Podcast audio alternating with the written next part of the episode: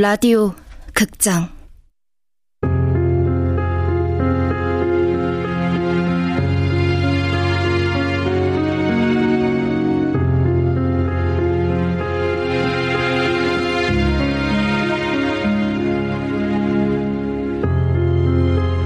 다른 사람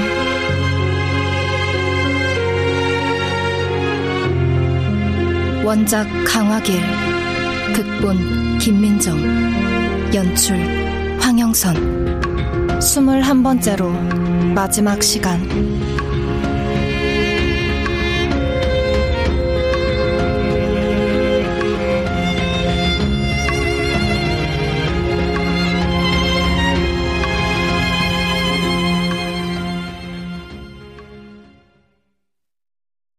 떨어져 지내자니 뭘 생각하는 거야? 말한 그대로야. 이혼 생각하니? 헤어지고 싶지 않아. 붙잡고 싶어서 그래. 수진아. 그냥 잠깐 떨어져서 시간을 좀 갖자는 거야. 언제부터 그런 생각한 거야? 안 좋은 쪽으로 생각하지 마. 이대로는 안 되잖아. 부모님 댁으로 들어가 있을게. 그 사이에 정리해. 여보, 내가 좀 달라지려면 한 걸음이라도 앞으로 나가려면 그래야 할 것 같아서. 그래, 알아들었어. 알아들었다고.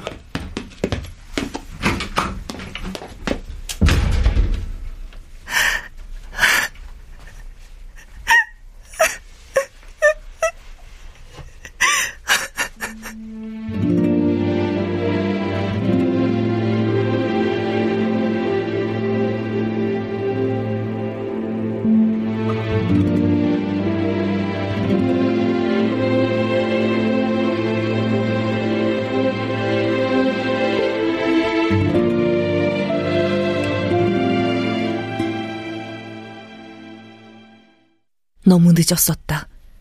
유리가 사고가 났다는 말을 듣고 달려갔을 때는. 좀 전에 들어온 교통사고 환자요. 어디 있어요? 어떻게 됐어요?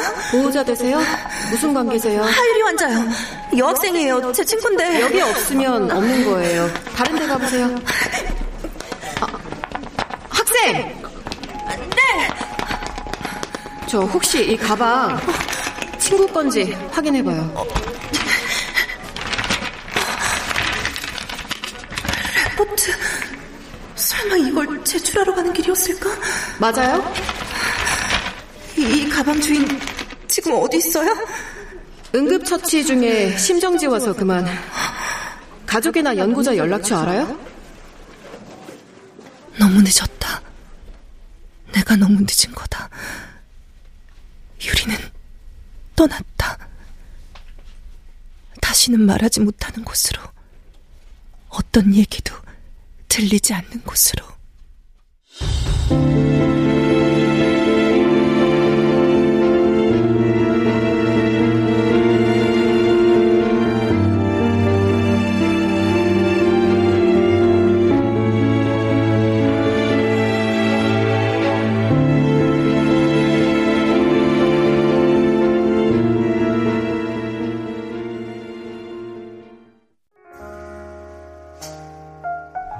줄 게 있어서.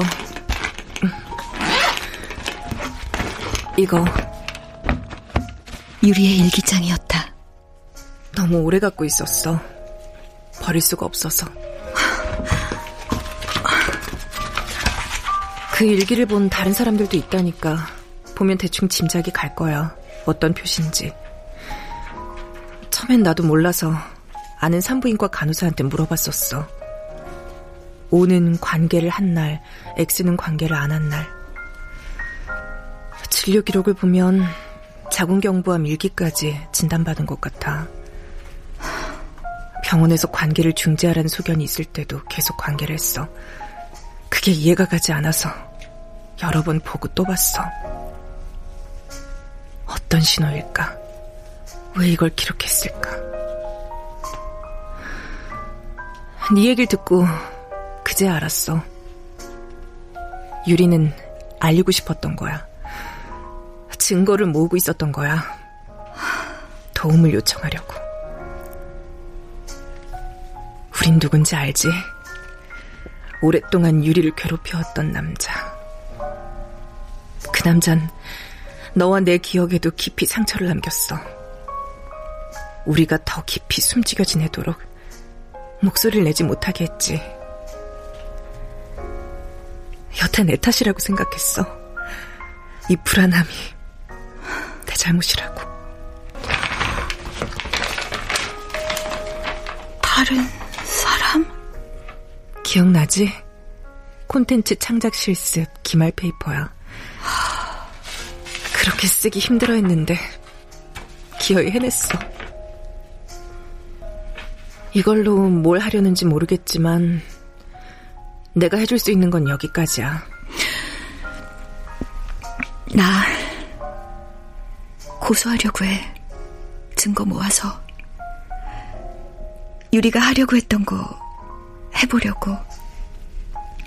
잘 될진 모르겠어. 근데 되는 데까지 해보려고. 끝을 보려고 안진에 내려왔는데 이걸로 다시 시작할 거야. 도움이 된다면 내 얘기를 해도 돼. 정말? 괜찮겠어? 안 괜찮아. 가족들이 구설수에 오를까봐 걱정돼. 근데 도움이 필요하면 나서야지. 그게 내가 해야 하는 일이라면 해야지. 고마워. 요즘 처음으로 제대로 된 시간을 넘어가고 있는 것 같아. 지금까지 항상 내가 선택했다고 믿었는데, 그건 열쇠를 들고 있다는 기분을 느끼기 위해서였나 봐. 내가 들어온 문이니까 내가 열 수 있다고. 사실은 어느 문도 열 수 없었어. 가짜 열쇠를 들고 스스로 위로하고 있었던 거지. 근데 이제 달라. 문은 열쇠로만 여는 게 아니니까.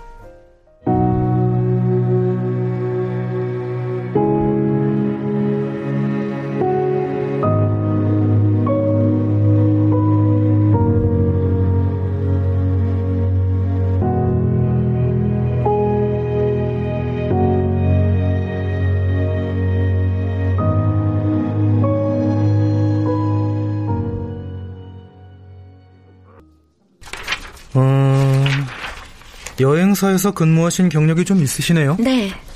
이전 직장도 여행사였습니다. 네. 주로 어떤 업무를 하셨죠? 해외 마케팅 부서 일도 하고 국내 모객 이벤트도 했고요. 어, 네트워크 좋겠네요. 우리 회사 와서 해외 루트 좀 열어보시죠. 아, 근데 연봉을 다 맞춰줄 수는 없을 것 같은데. 처음에는 제안하시는 대로 받을게요. 그 다음엔 능력 보여드리고 다시 협상하게 해주세요. 네, 그러시죠. 아니면 뭐 인센티브제로 해도 되고요. 네. 언제부터 출근할 수 있어요? 바로 가능합니다. 그러면은 주말에 쉬시고 월요일부터 출근하는 걸로 하시죠. 네.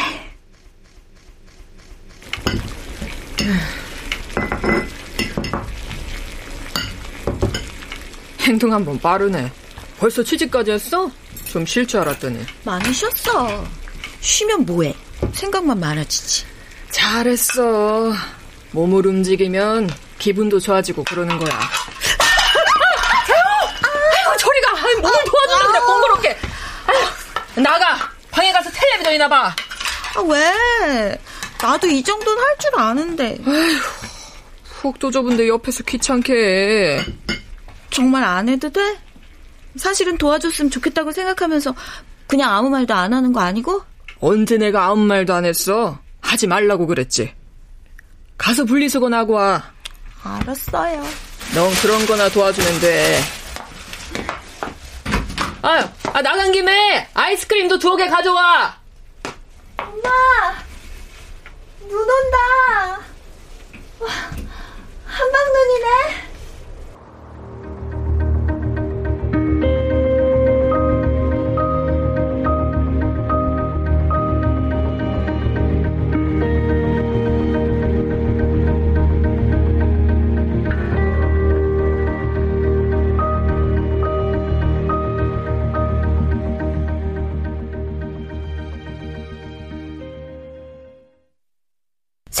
안정될 무렵 이진섭에게 문자를 보냈다. 당장은 어떤 얘기도 할 생각 없어. 앞으로도 그럴지 모르고. 할 말이 없는 건 아니야. 지금 하고 있는 일 마무리되고 언젠가 생각이 정리되면 연락할 테니까 지금 당장은 만나자고 요구하지 마. 이거 끝이라고 생각하지 마. 문득 이해가 됐다. 이제야 제대로 된 시간을 넘어가고 있다는 말이.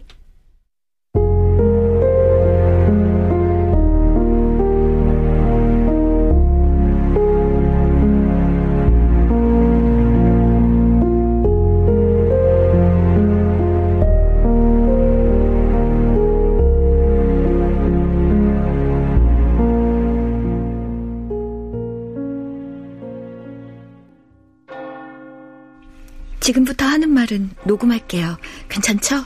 네. 동반 자살 모의로 만났을 때 하유리에 대해 기억나는 게 있나요? 특정 지을 만한 거요. 사소한 거라도 생각나는 거 말씀해 주세요. 그때 하유리 씨는 블라우스 안에 목폴라를 입었었어요. 거기에 또 스카프 같은 걸 두르고 얇은 옷을 많이 껴입고 있었던 것 같아요. 나는 사람들을 만나 하유리에 대해 기억하는 것들을 기록하고 녹음했다. 그리고 일기장에 기록과 대조했다. 추측할 수 있는 것들, 그리고 명백한 사실들도 있었다. 글쎄, 잘은 기억 안 나는데, 유리 손목에 멍이 들어 있었어. 그게 언제였냐면, 유리 자살 소동 있고 나서. 아, 그때 학과 행사 뒤풀이 자리였었나? 혹시 자해 같은 거 하나 내가 좀 눈여겨봤었거든. 손목을 그은 흔적은 없는데 멍이 들어있더라고.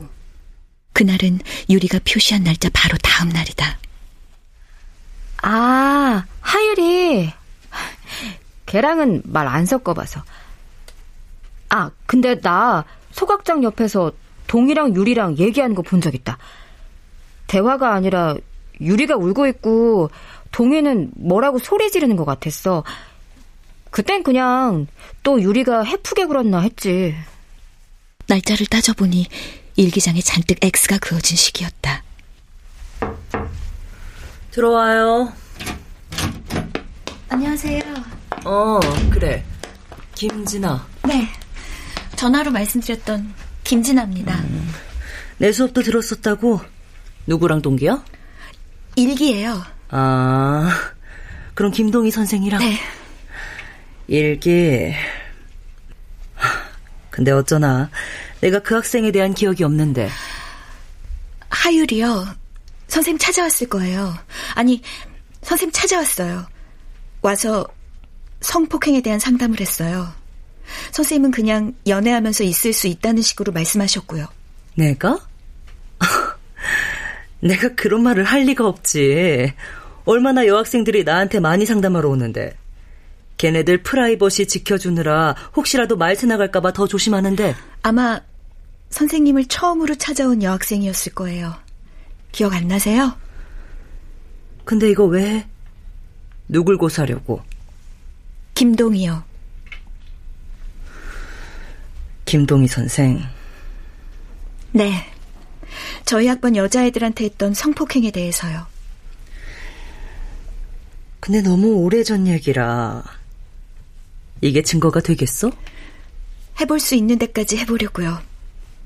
그때 성폭력 상담소 상담 내역도 있고 유리를 진찰한 산부인과 의사도 증언해줬어요. 음, 하유리. 그 남자 홀리고 다니던 애 맞아? 네. 남자애들이 그렇게 불렀어요. 진공청소기라고. 음. 기억나, 하유리.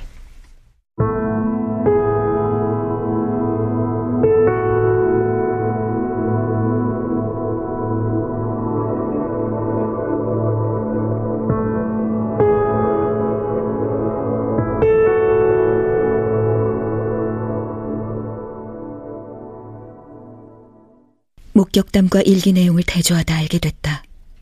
유리에게 무슨 일이 있었는지 몰랐던 사람보다 신경 쓰지 않았던 사람들이 더 많았다는 걸. 이건 유리가 강제로 맺은 관계를 기록한 노트가 분명하다. 가해자가 동일하는 게 투명하게 보인다. 하지만 여전히 사방으로 흩어져 있는 유리 조각 같다. 깨지고 버려져 누구도 온전한 형태를 알아볼 수 없는 낡은 조각들. 그것의 원래 모습을 찾아주고 싶다. 제가 잡아드릴게요. 아, 아 네. 어제 전화했던 김진아예요. 어, 안녕하세요. 도와드리고 싶어요. 지금 뭘 위해 싸우는지 아니까요. 제 대자부 읽어보셨어요? 네. 12년 만에 이 교정을 찾은 날부터 계속이요. 잠깐 얘기 좀 할래요? 저 등나무 벤치에서. 네. 김희영에게 준비한 말들을 했다. 유리와 나에 대해. 그리고 이름을 밝힐 순 없지만 원한다면 증언해줄 친구가 또 있다고. 괜찮을까요? 제가 선배님들의 이름을 등에 업어도? 이 증언으로 뭐가 가능할지는 모르겠어요. 근데 이렇게 목소리를 내다 보면 누군가 용기 내 말하는 여자들이 있을 거예요. 아.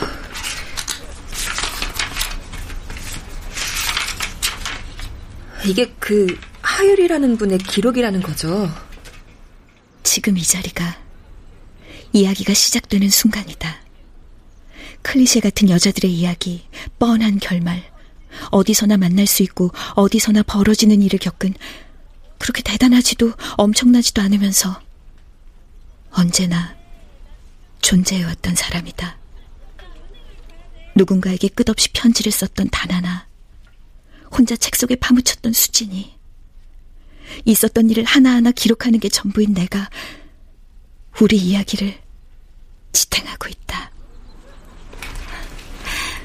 언제든 연락해요. 감사합니다.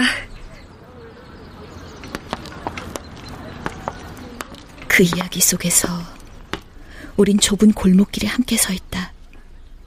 흐린 불빛과 긴 그림자. 진아야! 진아야, 도와줘.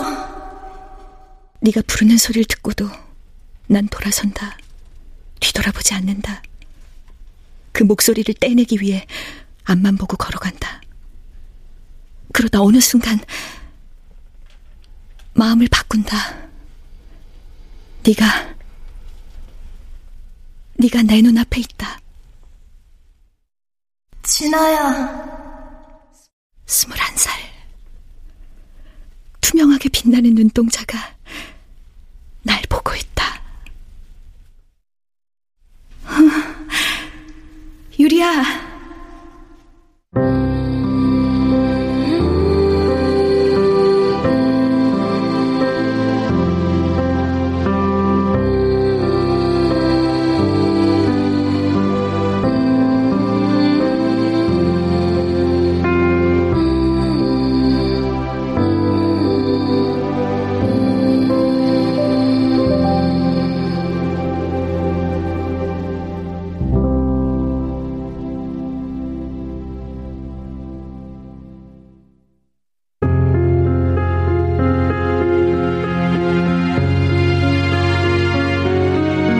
라디오 극장 다른 사람 강화길 원작 김민정 극본 황영선 연출로 21번째로 마지막 시간이었습니다.